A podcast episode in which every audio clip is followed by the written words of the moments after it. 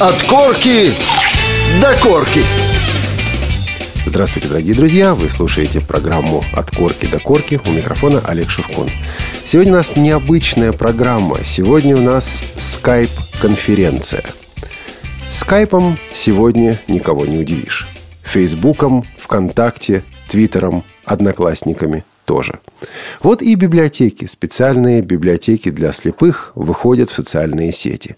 Зачем? Что находят они в этих самых социальных сетях?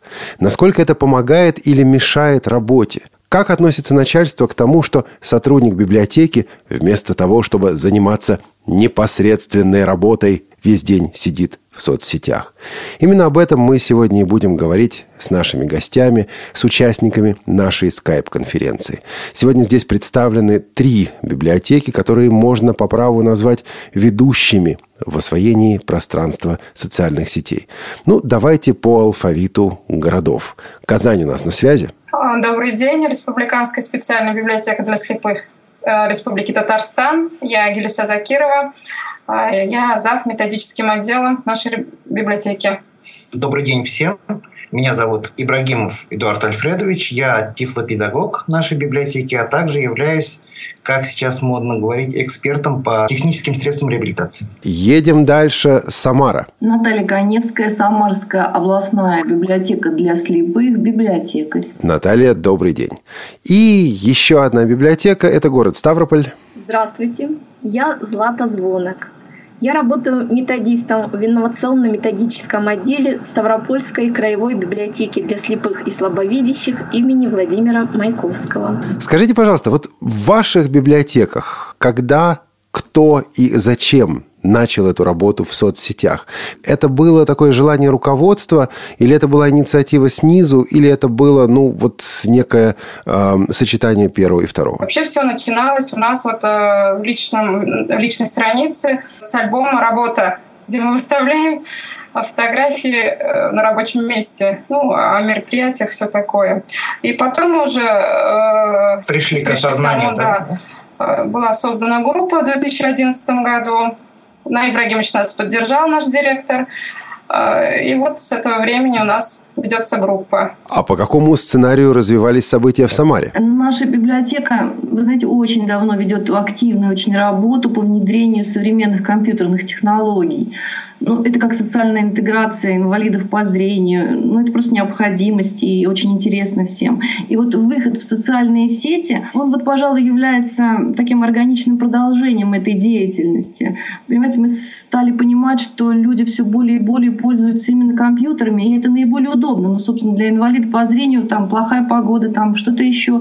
Может просто не дать выйти из дома. И ну, надо поставлять ему информацию домой. И это был для нас тем вот э, двигателем, который а, когда мы начали обсуждать, начинали мы с странички ВКонтакте, и дальше поняли, что кто-то, кому-то удобнее работать ВКонтакте, кому-то удобнее работать в Фейсбуке, кто-то это делает в Твиттере. И тогда мы решили, что надо уже как-то максимально присутствовать везде для того, чтобы это было всем удобно. Ну и едем дальше. А что у нас в Ставрополе? Как Ставропольская библиотека пришла в соцсети? В 2012 году в библиотеке была создана пресс-служба. В рамках пресс-службы предполагалось э, открытие социальных сетей для наших читателей.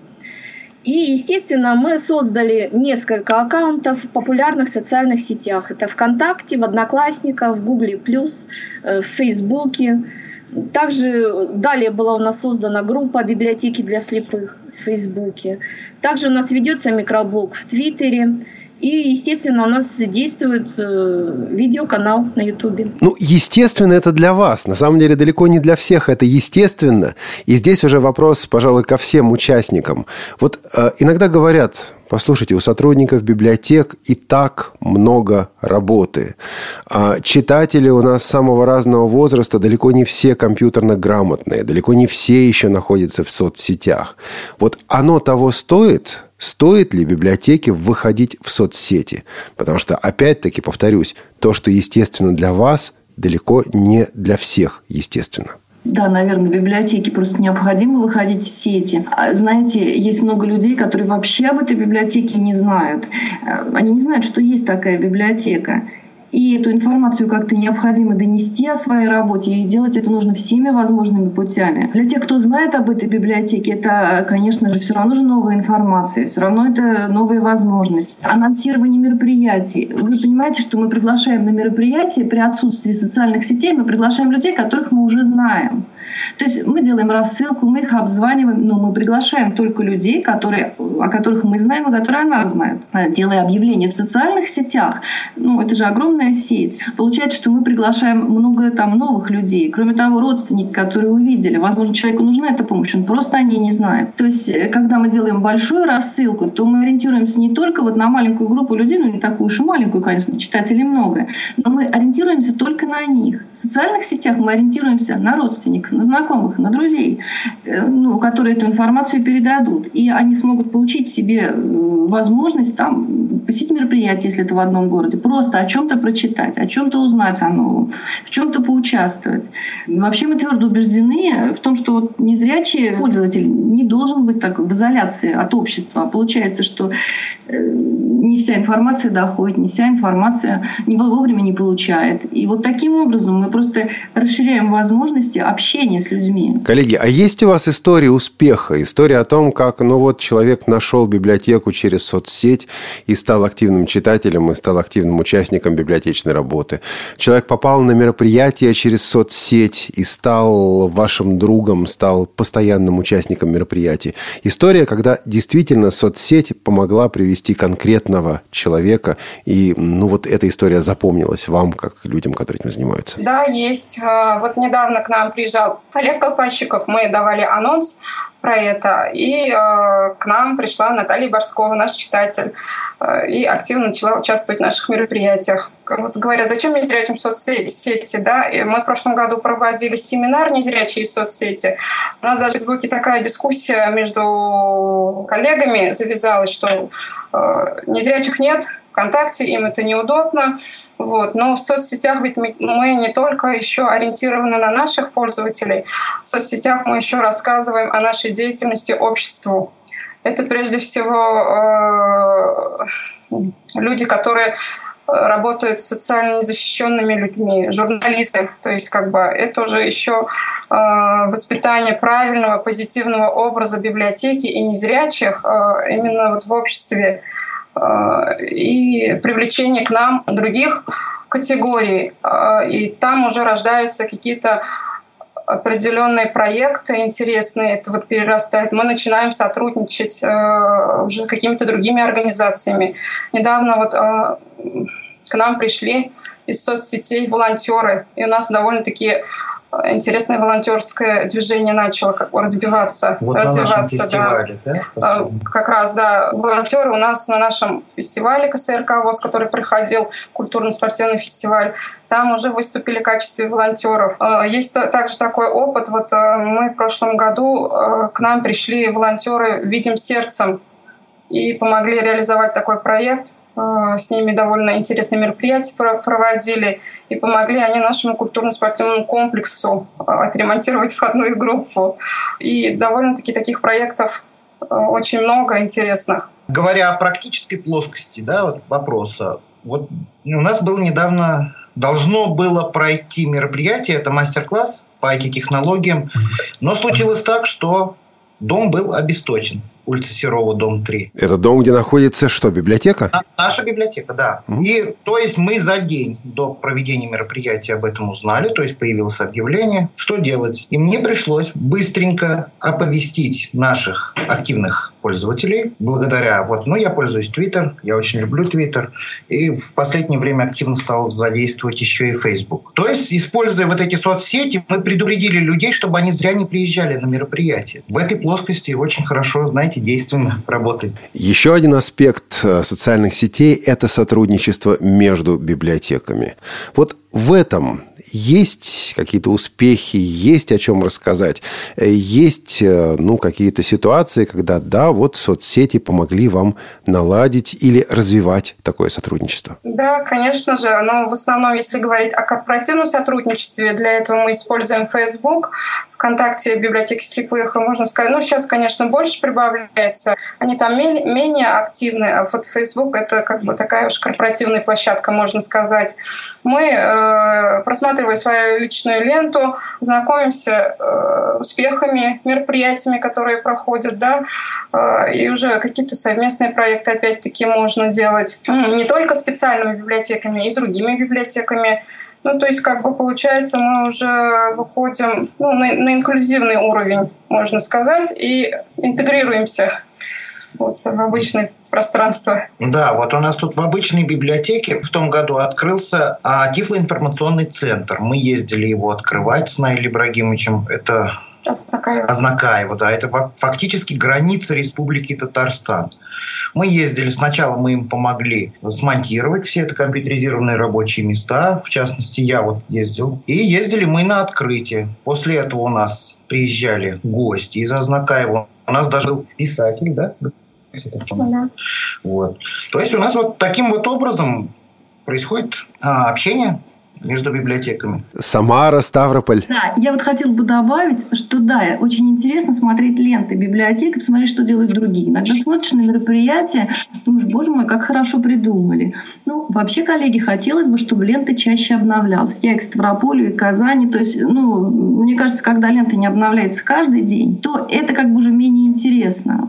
Это уже вопрос другой.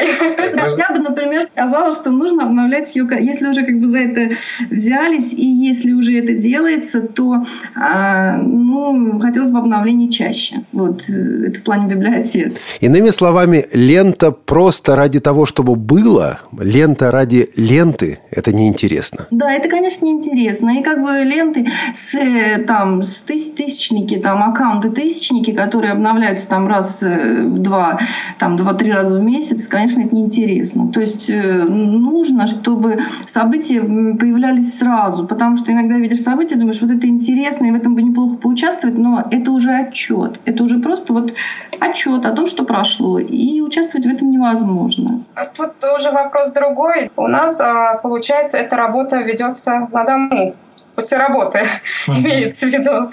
Вот. Э, у нас в библиотеке доступа к соцсетям нет. Ну, это как бы на уровне правительства. Электронное правительство у нас ну, заглушается. Закрыло, да? Да. Ну, единственное, вот сейчас у нас выход, конечно, появился. В читальном зале у нас Wi-Fi. Э, но это, получается, уже рабочее... Он публичный Wi-Fi, да, да, публичное рабочее место, допустим, вот мое, кто этим занимается, оно непосредственно не в читальном зале, в другом. Ну, то есть, как бы, ну, приходится отрываться от своего рабочего места и именно включать это уже как бы ну, свой план. Здесь конфликт интересов. С одной стороны, сотрудники библиотеки должны работать в соцсетях, размещать информацию.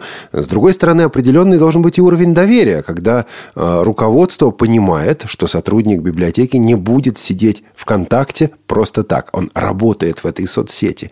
Э, насколько я понимаю, во всех трех библиотеках, которые присутствуют сегодня здесь, есть поддержка, полная поддержка со стороны руководства. Друзья, не могли бы вы рассказать о том, как строятся ваши отношения с руководством и насколько ваше руководство способствует, поощряет эту работу?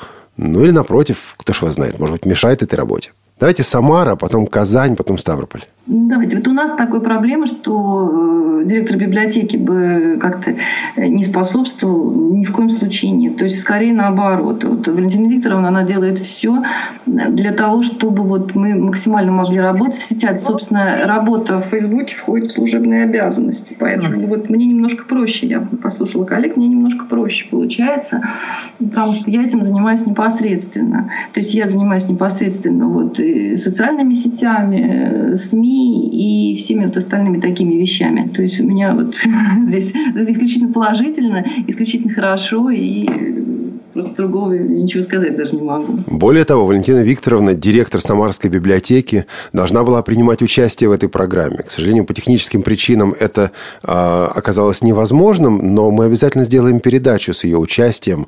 Мы вернемся к этому вопросу, потому что ведь Самарская библиотека на сегодня, поправьте меня, если я не прав, но это одна из наиболее технически продвинутых библиотек. Это библиотека, которая слышно постоянно и в связи с фондом ЛКФ книг, и в связи с соцсетями, и в связи с блогами и так далее. Да, на самом деле это так. И мы не просто... Мы и тактильные книги делаем, мы делаем все. У нас есть чат. Насколько я понимаю, вот голосовой чат, э, вот из библиотек больше нет ни у кого, да? У нас есть голосовой чат при библиотеке. Мы выходим 4-5 раз в неделю, голосовой чат, 8 э, часов вечера. А у нас очень много народа. Сейчас мы уже дошли до зарегистрировано порядка 180. И вот чему нам помогает, в каком плане нам помогают социальные сети.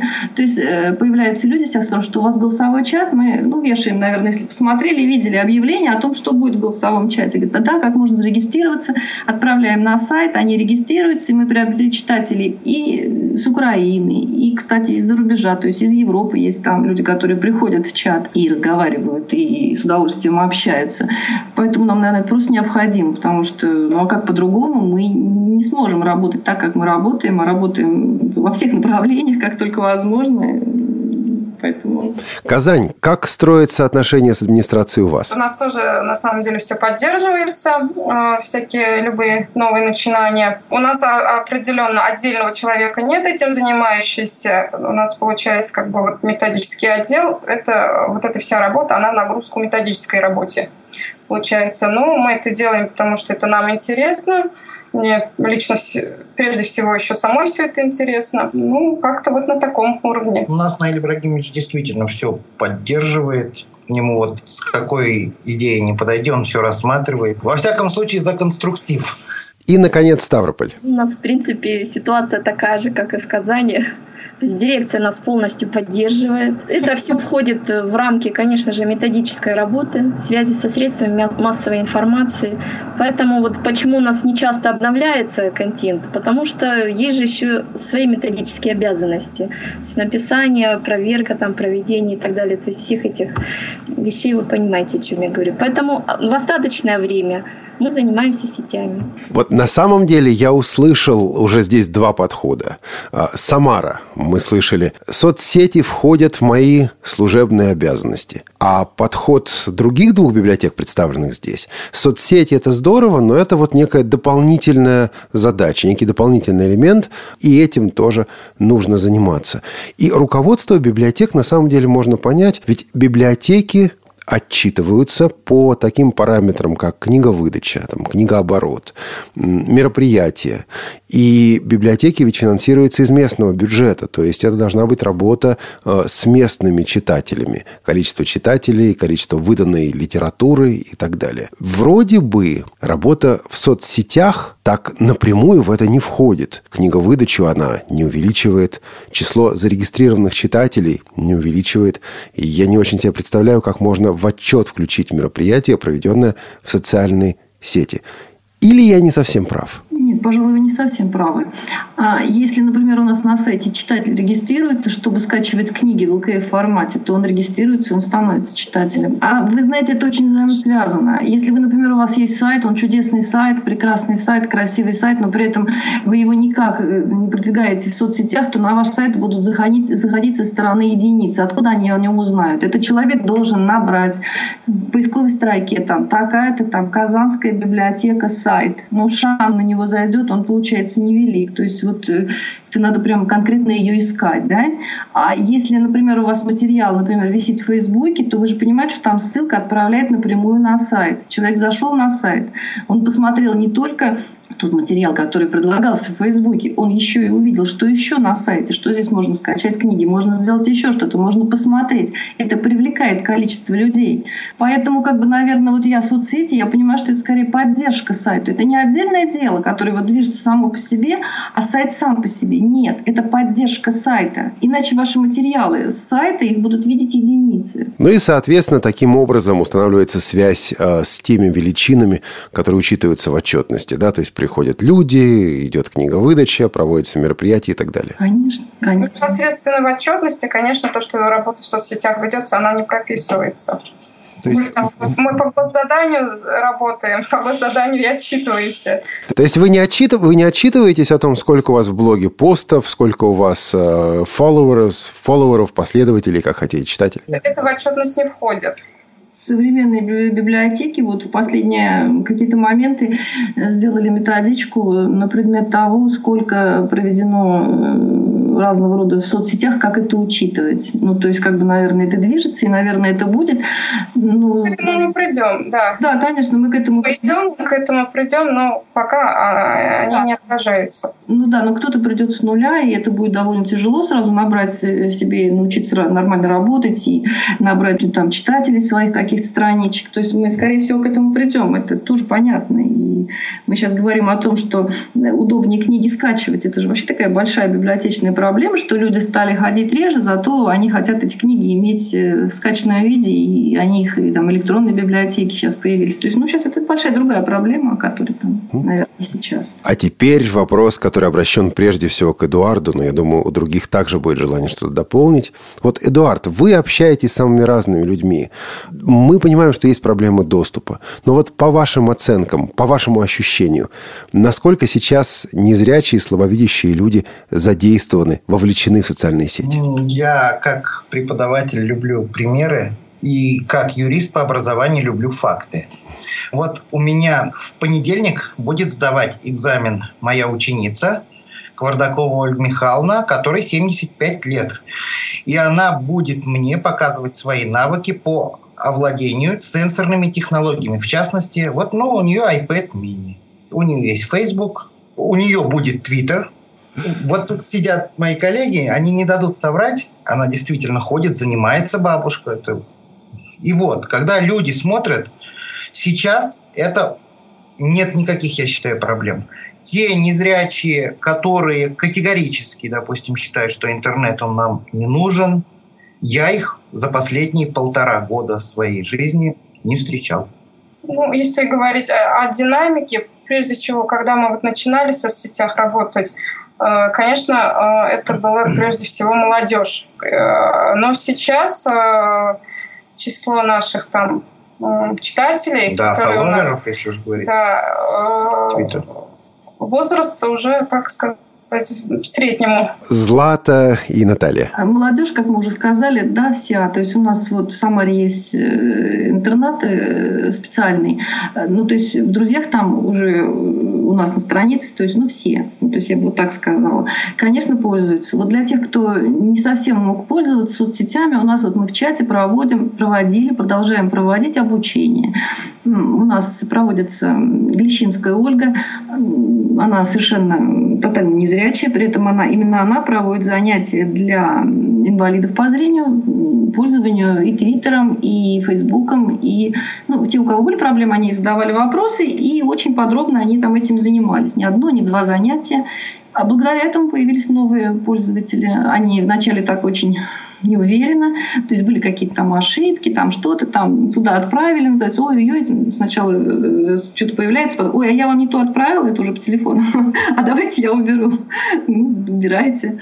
Вот. Поэтому их количество, да, увеличивается. Ну, в защиту одноклассников сказать, что наши читатели – реальные читатели нашей библиотеки, они практически все сидят в Одноклассниках. Вот если в Фейсбуке наша группа в основном сотрудничает с коллегами, с партнерами, со средствами массовой информации, то именно с читателями работа идет у нас в Одноклассниках. Ну да, поэтому я изначально сказала, что нужно все поддерживать сети в силу того, что кому-то удобнее там. Ну, это проблема выбора. Молодежь, да, в Фейсбуке очень много, много ВКонтакте, более так, э, более какого-то старшего возраста, да, в Одноклассниках. Ну, э, молодежь всегда идет впереди. То есть сначала они осваивают, потом э, туда подходят люди следующего возраста, следующего возраста. И вот это движение, оно, в интернете оно так и происходит.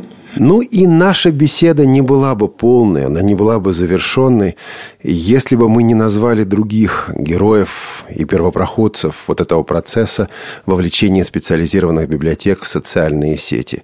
Вот, э, уважаемые коллеги, если говорить о тех блогах, о тех твиттерах, о тех людях на самом деле, которые на вас, на вашу работу, на вашу интеграцию в соцсети именно как библиотекари, как сотрудников библиотек оказали наибольшее влияние. Это и в России, и, может быть, за рубежом.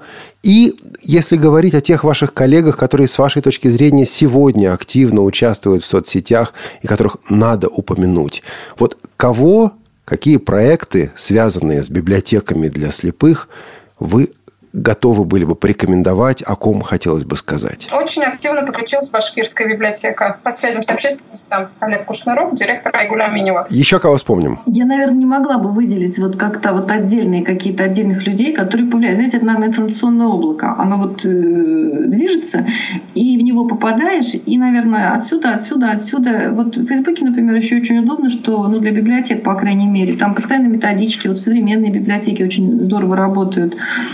Российская библиотека, конечно, тоже, Санкт-Петербургская. То есть они дают очень много методичек. Вот они все проекты, которые возможны, в которых можно участвовать, они обязательно высылают, они обязательно сообщают, они обязательно об этом говорят. А я еще хочу вспомнить достаточно необычную историю, но на самом деле это человек и люди, которые во многом повлияли и на российскую атмосферу, на российский ландшафт также. Это Херсонская областная научная библиотека имени Олеся Гончара в Украине. Это блок ОМ-222. Это э, блок, по-моему, называется «Библиотека без границ» или «Без барьеров», я посмотрю. Люди, которые, ну, года три назад еще также начинали эту работу, э, причем не из системы специализированных библиотек, а из системы обычных библиотек, в которых обслуживаются также незрячие и слабовидящие люди. Наталья Мирошниченко и ее сотрудники, ну, вот за пределами России также занимаются, активно занимаются вот той работой, о которой мы сегодня говорим. А вообще библиотеки в сетях, они нужны. То есть не обязательно в соцсетях, а вообще в интернете библиотеки. А вообще же как-то они библиотеки, они всегда сбором информации занимались. Они, значит, в течение там многих столетий трудились над сбором информации и вот систематизацией. И сейчас, э, когда требуется понимание, когда требуется материалы, вы же вот что-то начинаете искать, и у вас появляется такое количество материалов, которые вообще непонятно, какой из них правильный, какой из них как перепроверять. Очень много фейков в сетях. В силу того, что смотришь и понимаешь, что человек информацию не проверил, он ее дает. И, конечно же, библиотеки должны отслеживать, должны собирать. Это традиционная роль библиотек. Просто она немножко смещается, она уходит э, в интернет. Ну, это, наверное, не хорошо, не плохо, это просто движение вперед. И последний вопрос я попрошу каждого из вас 30 э, секунд, не больше 30 секунд, э, потратить на ответ на этот вопрос. А вопрос вот какой. Я сотрудник библиотеки. Я говорю, да, соцсети – это, конечно, все хорошо. Но у нас нет денег, у нас нет ресурсов, у нас нет людей, мы этим пока заниматься не можем. Ваш ответ – Казань, дальше Самара и, наконец, Ставрополь. Заниматься мы этим будем. Заниматься будем однозначно, э, несмотря на то, что как, как бы там ни было с деньгами, да, как... Благодаря присутствию да. там мы деньги привлечем. Деньги мы привлечем, да. В любом, вот, можно в... сказать, даже такие проекты. В любом случае, заниматься этим надо, и заниматься этим мы будем. И для наших читателей, и для привлечения других новых читателей. Да и потому, что это нам самим интересно. Абсолютно согласна. Конечно, мы будем этим заниматься, еще и совершенствовать работу в библиотеке в целом, работу на сайте, работу в соцсетях и в каких-то еще там сообществах постараемся. А по поводу денег, скорее, все-таки вопрос к руководству. Но я думаю, заниматься будем вне зависимости от чего. Зная вот как бы Валентину Викторовну, я понимаю, что когда это нужно для дела, когда это необходимо, она делает все возможное, чтобы эту проблему как-то решить. Ну, вопрос все-таки немножко не ко мне. Заниматься социальными сетями нужно в любом случае. Даже если нет персонала, нет большой скорости интернета и так далее. Главное, чтобы было желание этим заниматься на пользу нашим читателям. Мы беседовали сегодня с энтузиастами, у которых есть желание. Мы благодарим участников сегодняшнего выпуска программы «От корки до корки». Благодарим э, Гелюсю Закирову и Эдуарда Ибрагимова из Казани. Благодарим Наталью Коневскую из Самары и также Валентину Викторовну, которая, к сожалению, не смогла быть с нами, но мы верим и знаем, что душой и сердцем она с нами. Благодарим Злату Звонок из Ставрополя – за эту интереснейшую, увлекательную беседу. Коллеги, спасибо вам большое. До свидания, спасибо. Спасибо всем. Приятно было пообщаться. Приятно было. Увидимся в сетях. А этот выпуск программы «От корки до корки» подготовили звукорежиссер Илья Тураев, редактор Елена Колосенцева и ведущий Олег Шевкун. Всего доброго.